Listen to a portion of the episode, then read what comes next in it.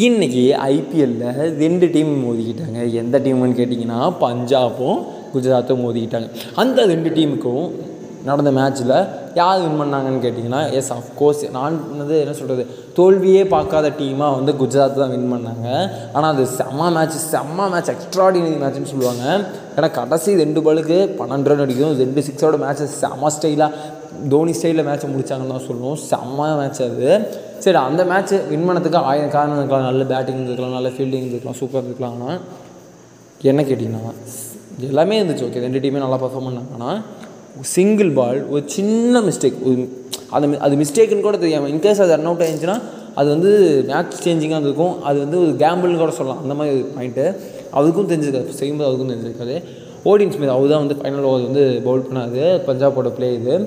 அவர் வந்து எத்தனாவது பால் எக்ஸ்ட்ராக்டாக சொல்லணும்னா டுவெண்ட்டி டுவெண்ட்டித் ஓவரில் பார்த்தீங்கன்னா ஃபோர்த்து பால் ஓகேங்களா அதாவது மேட்ச்சில் லாஸ்ட் மூணு பால் இருக்கும்போது பதிமூன்று ரன் அடிக்க வேண்டியது இருந்துச்சு.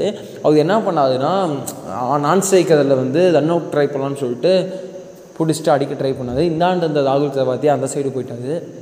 எஸ் அஃப்கோர்ஸ் பஞ்சாபுக்கு மிகப்பெரிய இது லாஸ்ட் சீசனில் இருந்தது அதே ராகுல் திரிபாத்தியா கடைசியாக ரெண்டு பால் ரெண்டு சிக்ஸ் அடித்து மேட்ச்சை குஜராத்துக்கு நான் ஆமாடா நாங்கள் வந்து தோக்க அடிக்க முடியாத ஒரு குஜராத் டைட்டன்ஸ்டா அப்படின்னு மாதம் இன்னும் வெற்றி பெற்று கொடுத்துறாரு end of the day match IPL just like தான் ஆனந்த டே அப்படின்னு போய் அதை தாண்டி ரொம்ப முக்கியமான விஷயம் என்னென்னு கேட்டிங்கன்னா நம்ம செய்யற விஷயங்கள் ரொம்ப சின்ன விஷயமா இருக்கலாம். அது நம்மளை வெற்றிக்கும் வழி நடக்கலாம் தோல்விக்கும் வழி நடத்தலாம். ஓகேவா ஆனால் அந்த ஒரு சின்ன விஷயம் இருக்குல்ல அது மிகப்பெரிய கேம்பிள் அந்த கேம்பிளில் இருக்கக்கூடிய மிகப்பெரிய சீக்ரெட் என்னென்னு கேட்டிங்கன்னா அது கேம்பிள்னு தெரியாமையே அதை நம்ம எடுத்துடுவோம்.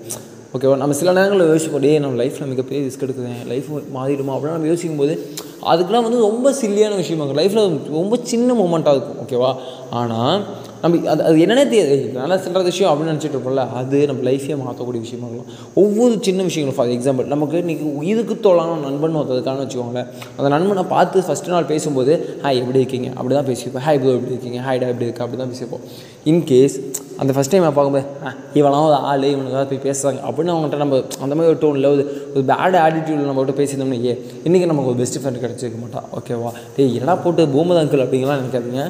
எண்ட் ஆஃப் த டே அதுதான். எல்லாமே ஒரு பட்டர்ஃப்ளை எஃபெக்ட் தான். ஸோ முடிஞ்ச அளவுக்கு பி பாசிட்டிவ் திங்க் பாசிட்டிவ் நம்ம ஒருத்தர் பேசும்போது பழகும்போது பாசிட்டிவாக போய் என்றைக்கு எந்த விஷயத்தில் நம்ம லைஃப் மாறும் தெரியாது. ஏன்னா ஒரு ஒரு நல்ல வார்த்தைகளில் பரிமாறிக்கொண்ட ஒரு நல்ல நட்பு கூட காலப்போல் அந்த நட்பாலே நம்ம வாழ்க்கை அழிஞ்சு போகலாம். But end of the day எல்லாமே சின்ன சின்ன கேம்பிள் தான். ஓகேவா அந்த கேம்பிள் வந்து எது கேம்பிள் எது கேம்பிள் இல்லைன்னு தெரியாமல் காலப்போக்கில் தெரிஞ்சுக்கோம். ஸோ ரொம்ப ஜாலியாக லைஃப்பை வந்துட்டு போய்கிட்டே இருப்போம்.